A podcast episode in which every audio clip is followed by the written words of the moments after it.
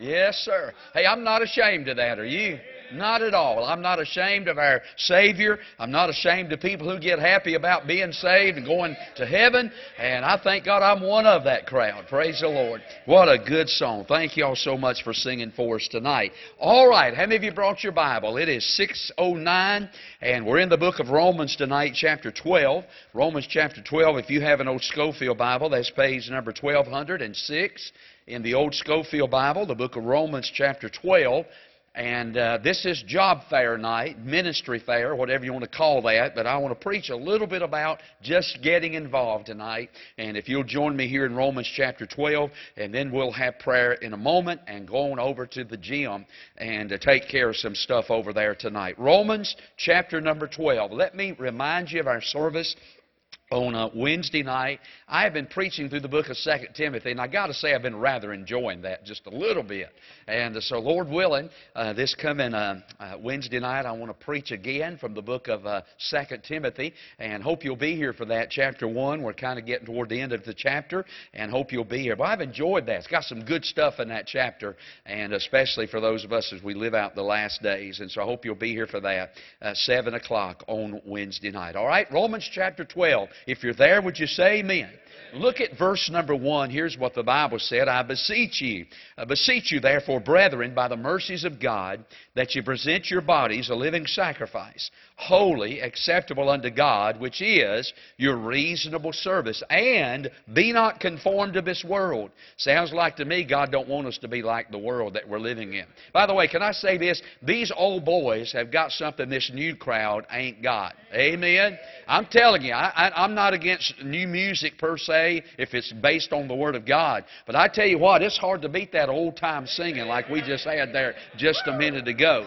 And we're not to be conformed. Don't be like the world. Don't let the world squeeze you into its mold. Hey, listen, too many of God's people and too many churches are being dictated by the world how we ought to worship in this day. And friend, I tell you, I buck up against all that. I tell you, that old-time way will still get the job done in this day and age in which we live.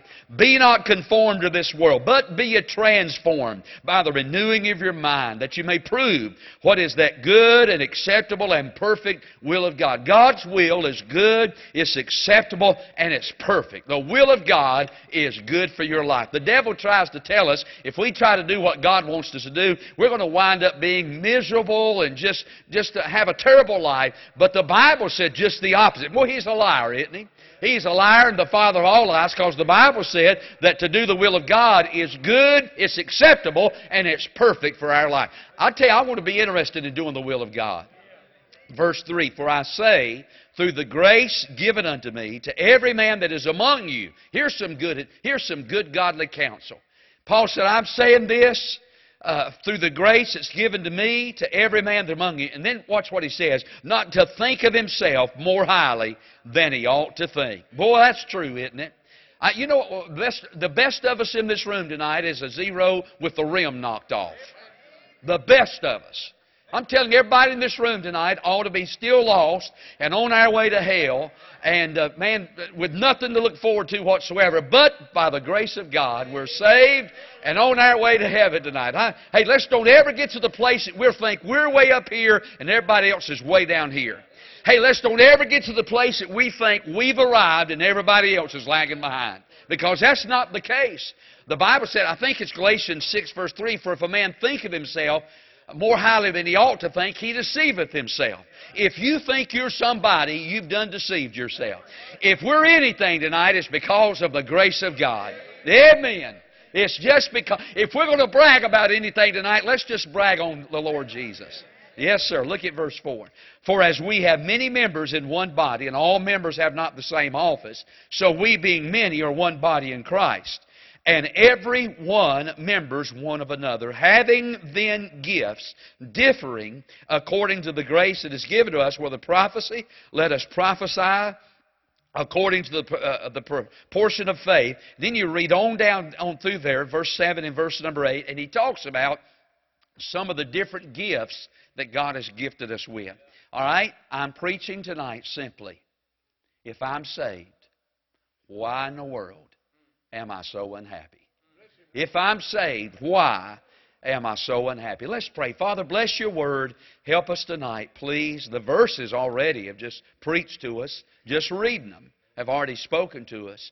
But I pray, Lord, as we just kind of scratch around in this text for a moment, that you would lay upon our hearts the purpose and the reason that we are saved. I pray in Jesus' name. Amen. You know, if you've been with us over the last several Sunday evenings, then you may recall that I've been preaching a little mini-series of sermons that I've entitled, If I'm Saved, Why Am I So Unhappy? Just once again, can I just remind us all that are saved tonight that the end result of being saved ought to produce happiness and joy in our life. When you and I got saved, by the way, how can you not be happy and have joy when you realize all of those sins that had you so weighted down in this walk of life have now been forgiven, and you stand in the sight of God justified through the shed blood of the Lord Jesus Christ? How can you not be happy about that? How can you not have joy about that? You see, the Bible said anybody that puts their faith and their trust in the Lord Jesus, the end result of that's happy. A happiness. Here's what the Bible said about that in the book of Proverbs. In the book of Proverbs chapter 16 and verse 20, the last phrase there said, whoso trusteth in the Lord. If you trust in the Lord, how many of you trusting in the Lord tonight? I'm trusting in the Lord to get me to heaven tonight. I'm trusting in the Lord to get me through this walk of life tonight. I'm trusting in the Lord to provide my needs tonight. And the Bible said when you do that, read that last phrase, happy is he. Sounds like to me, you can't get any more clear than that if you're saved and trusting in the Lord, the end result ought to be happiness. We ought to have joy. In fact, there's a verse over in the Bible, and I haven't used this one yet, over in 1 Peter chapter 1 and verse number 8 that teaches us that to be saved produces joy in our life. The Bible said this, whom having not seen, you love. Speaking of Jesus, I've never seen him, but I tell you what, I love him. What about you tonight? I've never seen him. I've never been like Thomas and thrust my fingers into the print in his hands. I've never thrusted my hand into his side. I've never seen him. But I tell you what, I love him tonight. You pray for me. I want to love him more. The Bible said, whom you haven't seen you love, and whom though you now you see him not, yet believing, you rejoice with joy unspeakable and full of glory. Hey, I tell you what, those of us who are trusting Jesus ought to have joy. Jesus wants you and me to live a life of joy. Can I say again, Jesus didn't leave heaven, come into this world, live for 33 years, die on the old rugged cross so that you and I could be miserable. He didn't do that. Instead, He came into this world in order for people who know Him to have joy in their life. In fact, I've told you through this series of messages that Jesus wants you and I to have the same kind of joy that He had while He was in the world. Jesus, when He was in the world, was not a religious grouch or grump. Some of y'all need to kind of tell yourself once in a while that I'm not supposed to be a religious grouch or a religious grump. He was a joy to be around. Jesus was a happy Savior. That's the reason He was constantly being invited to parties and weddings and feasts. And that's the reason we read oftentimes in the New Testament, little children were trying to get around Him. Because can I tell you something? Little children know the difference between what's real and what's phony. And the reason they pressed little children wanting to be in His presence because He was a happy, joyful Savior. Then He looks at you and me and says, okay, the kind of joy that I have, that's the same kind of happiness and joy that I want you to have. In John 15 and verse number 11, Jesus said, these things have I spoken unto you that my joy, the same kind of joy that I've got might be in you, remain in you, and that your joy might be half full. Now that's what them funky Bibles say, half full. But the King James says that our joy might be what? I mean, not up to your chin in joy, not up to your eyeballs in joy, not up to your hairline in joy, but your whole life might be full of joy. You know, Jesus, while He was here on this earth, had a continuous joy. While He was here on earth, He had a contagious joy. While He was here on earth, He had a conspicuous joy in spite of everything that was going on in His life. And you talk about battles and problems in His life. I mean, He was constantly being tempted by the devil. He was constantly being attacked. He was constantly being facing the hatred and the deprivation. But in spite of all of that, guess what? Jesus had joy. And I know you're being attacked. I know that you face temptations. I know there are hardships in this walk of life. But in spite of all that, down deep on the inside, there still ought to be a joy unspeakable and full of glory. Yes, Jesus was anointed with the oil of gladness. Salvation ought to produce joy in our life. Jesus wants us to have joy. God the Father wants us to have joy. The Bible said the Holy Spirit wants us to have joy. When you got saved, God, through the person of the Holy Spirit, moved into your heart and into your life, and then He goes to work on us immediately, wanting to produce the fruit of the Spirit. And one of the fruits of the Spirit is this. The Bible said the fruit of the Spirit is love, and the very next one is what? Joy. If you've got the Holy Spirit on the inside of you and you're miserable tonight, can I tell you something? Listen to me. The Holy Spirit wants to do something more for you than just produce misery in your life. God wants us to have joy. We read over in Psalm 16 in verse number 11 that in thy presence is fullness of joy. Now, if all that I've just told you is true, and it is, can I ask you something? Why is there so many miserable Christians? Why are there more joyless Christians than there are joyful Christians? One of the greatest qualities you and I can ever possess as a child of God. Let me just say this. To be a good advertisement for Christ and a good advertisement for Christianity, we got to have some joy. This world don't want to look around and see a dry, dull, dead religion. They don't want to see that. You ever been in a dead church before? I'll tell you, if you don't like what we got around here, I pray God will sentence you to 6 months in a dead church somewhere. Because when you get somewhere and there's no life and there's no shouting and there's no happiness, I'm going to tell you something, friend, it makes you want to get back where that is. Now, I know, we got a little fire here at our church, and I thank God for that. And when we have a fire, I know it attracts all kinds of people. You ever had a fire at night? Or maybe turn the porch light on, get back, and every bug in the county sitting on the door waiting for you to get home. They're attracted to that light. And I know, I get it, I understand we have all kinds of people in our church. But can I tell you, I thank God the reason they're here is because they feel there's a little bit of light going on around here. There's a little bit of heat going on around here. And they're attracted to this because I'm telling you, if we're going to attract people in these last days, we're not going to do it walking around with a tombstone under one arm and a coffin under the other arm. No, sir. We're going to have joy in our hearts. Well, I tell you, a fellowship that's growing tonight, a church that's growing is a church that has joy. When folks walk in here, I think they ought to see people shaking hands, having a good time. I think they ought to see people slapping each other on the back. I think they ought to see people hugging each other's neck. They ought to see people laughing and having a good time. I'm telling you, this world don't want anything that's dull and dry and dead. They're looking for something got a little life to it, a little joy about it. So why is there so little joy? Well, what I've been trying to do over these past several Sunday nights is kind of, through the process of elimination, try to figure out why there's so many joyless Christians. And we've just kind of just taken a subject every Sunday night. And for instance, our first Sunday night, I said maybe the reason that there's no joy in your heart is because of an unsure salvation. Listen, how in the world can you be happy over salvation you're not sure you possess? I mean, that's kind of common sense, isn't it? That's North Surrey talking there. But I mean, how can you be happy? How can you have joy over a salvation that you don't even know that you got? So maybe tonight, maybe you sit here and say, preacher, this dying and going to heaven stuff, I'm not even sure if I died tonight I'd go to heaven. No wonder you don't have joy in your life.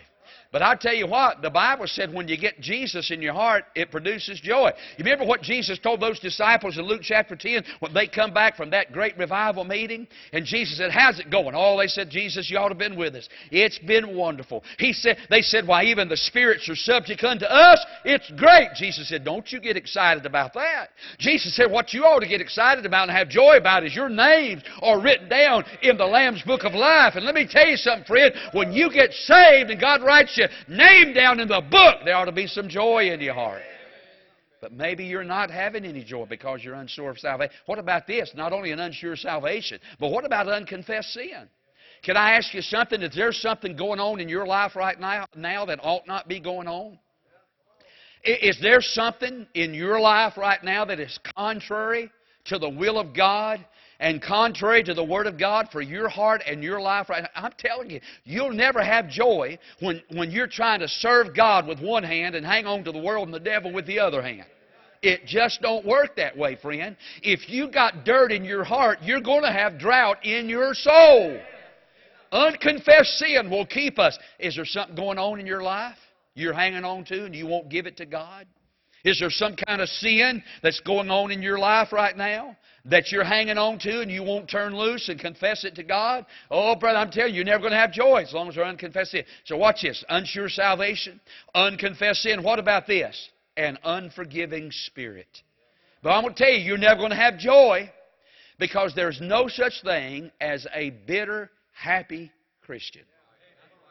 We all been hurt before, have we not? Life comes along, hits you right in the gut, knocks the breath out of you. Somebody hurts you, says something about you. Somebody does something to you, takes something that rightfully belongs to you. Boy, we've all been hurt before. People come along and hurt us. And that's a part of life. And when that happens, we get angry about it. And many times when we let that anger lay around in our heart, it festers, it gets infected, and it turns into bitterness. And buddy, when bitterness grabs its bags and walks into your heart, joy grabs its bags and walks out of your heart. Hey, when bitterness walks in the front door, joy picks up its bags and walks out the back door of your heart. Is there somebody that's hurt you? Is there somebody that's done you wrong and you just say, oh, I'm so mad. Oh, I'm mad at them. And you won't forgive that? Then you're not going to have joy. But lastly, or I don't know, maybe, I may have another one or two of these before it's over.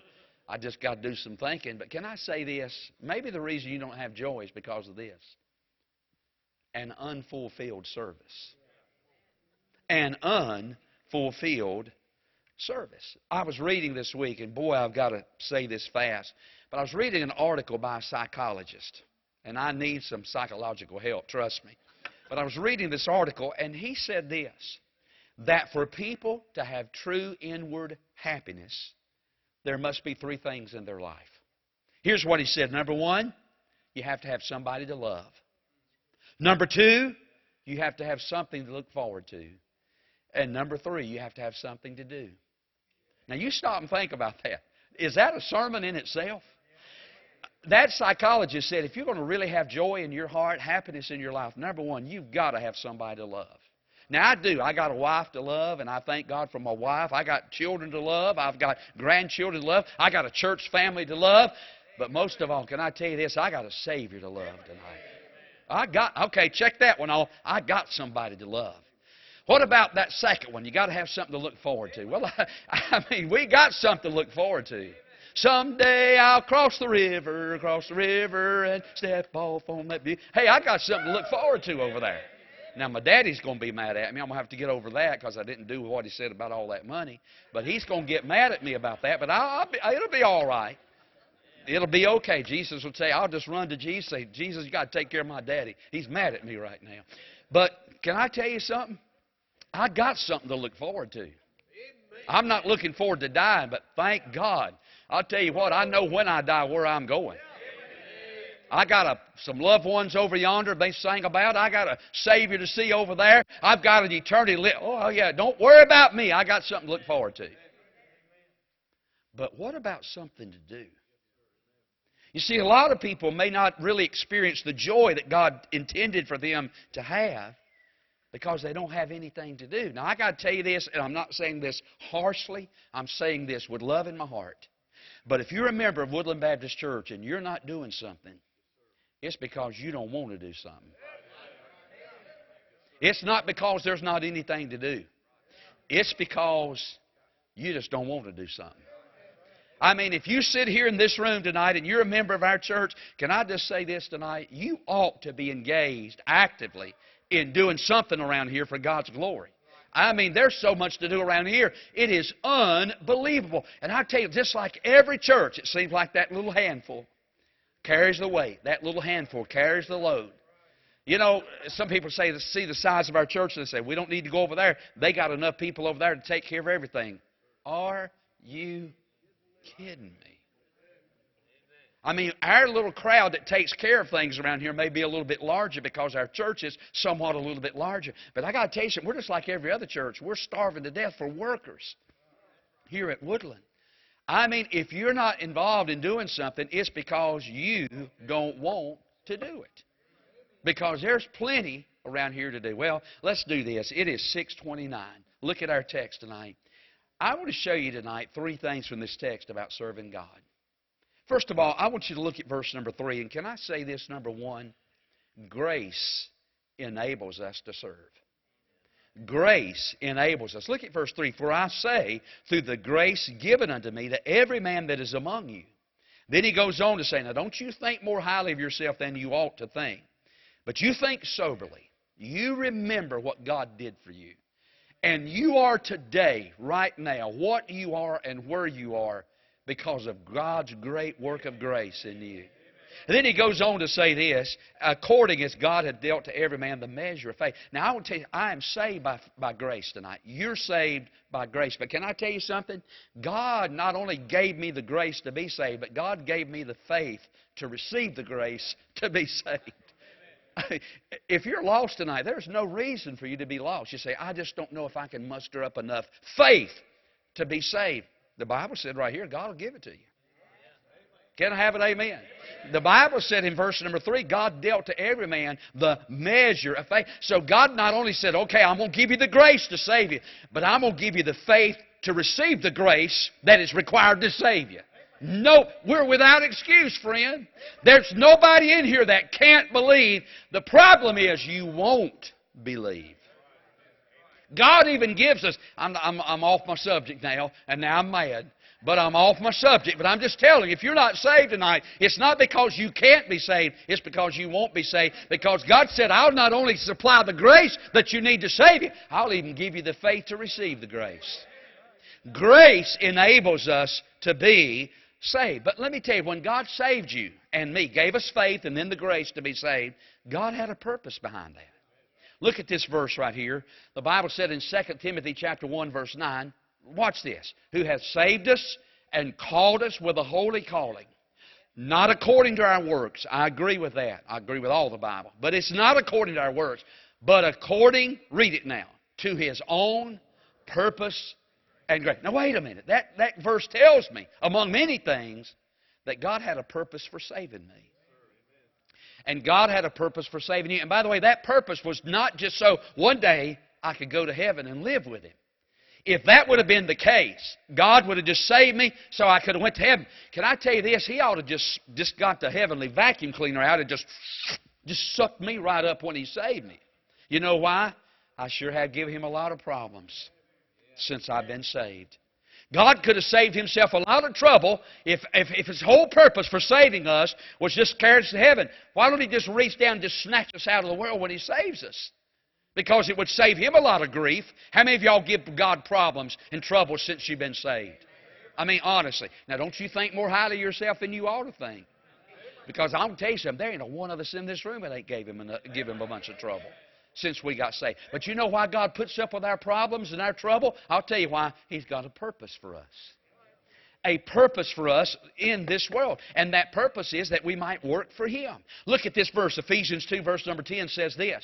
For we are His workmanship, created in Christ Jesus. Read the next words with me. Unto good works, which God hath before ordained that we should walk in Him. Now, we're not saved by our works. I get that.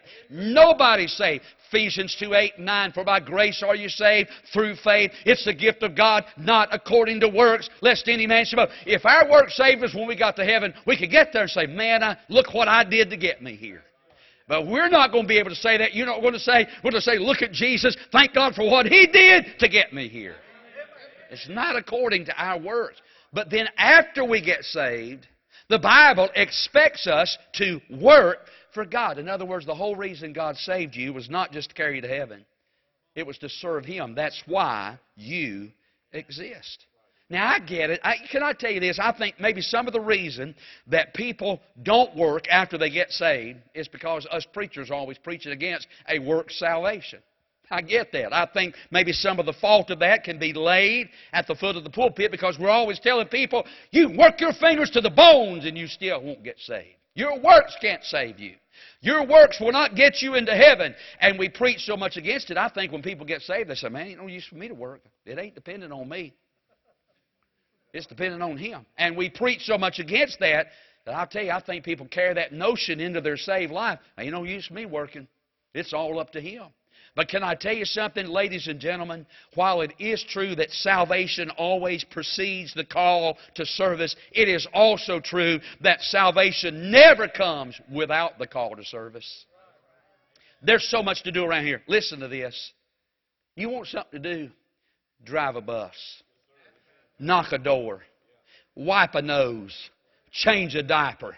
Hold a baby. Shake a hand. Pass out a bulletin. Shh a child. Play an instrument. Pass a plate. Park a car. Hold a song book. Drive a nail. Paint a wall. Cook a meal. Plus 100,000 other things that can be done. There's something to do. If you ain't doing it, it's because you don't want to.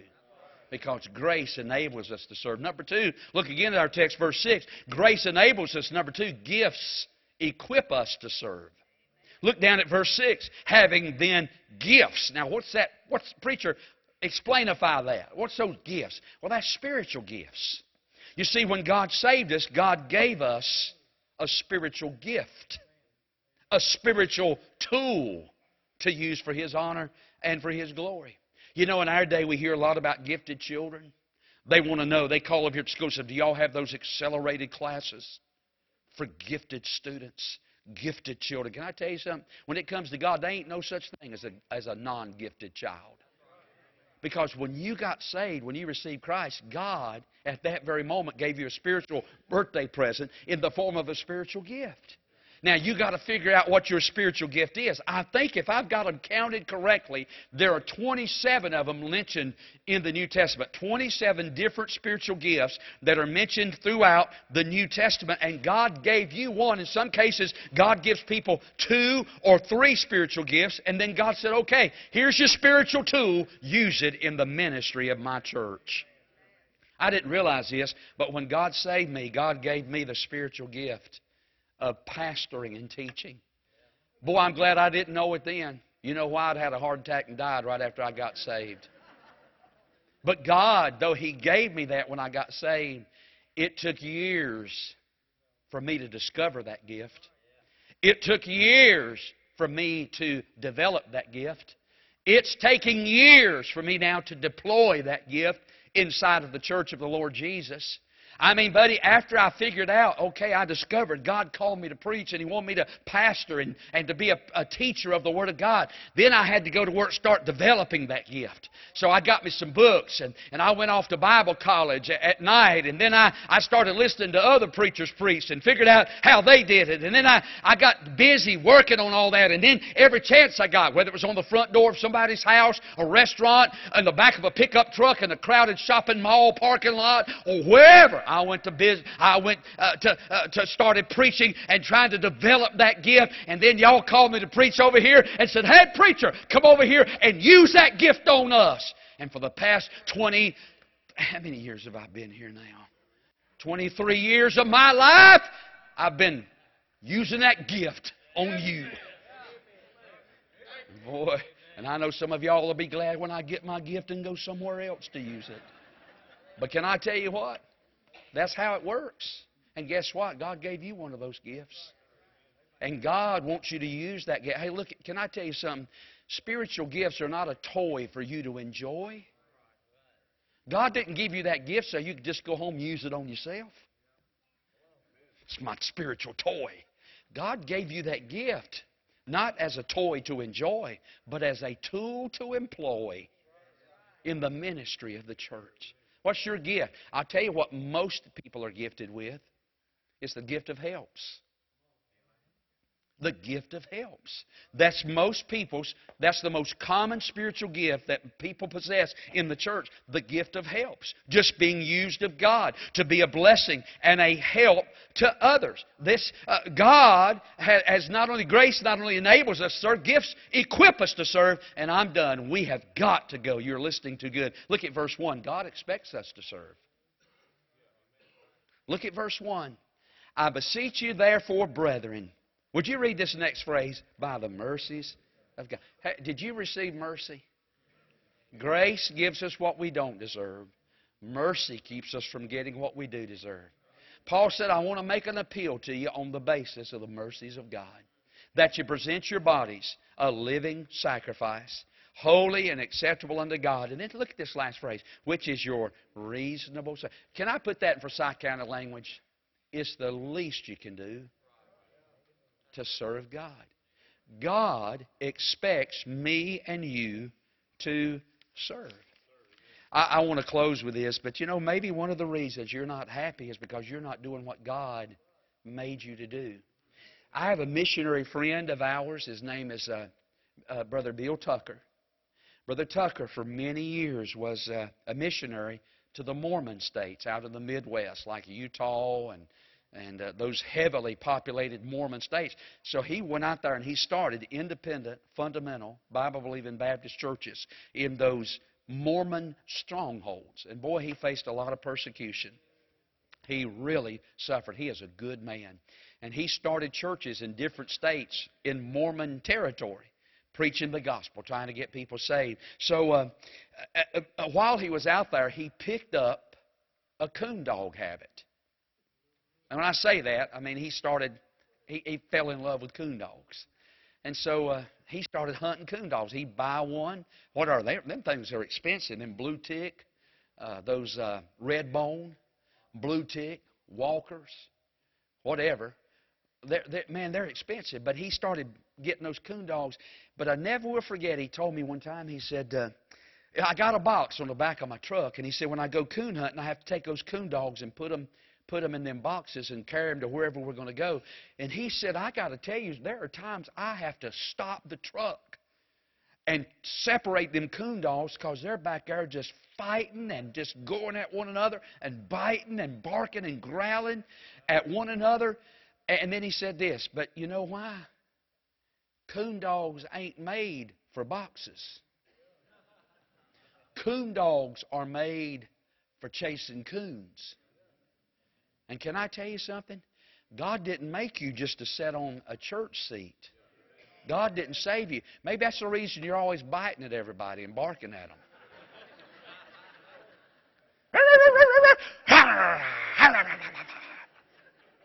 And you just want to bike and bark all the time. Look at me.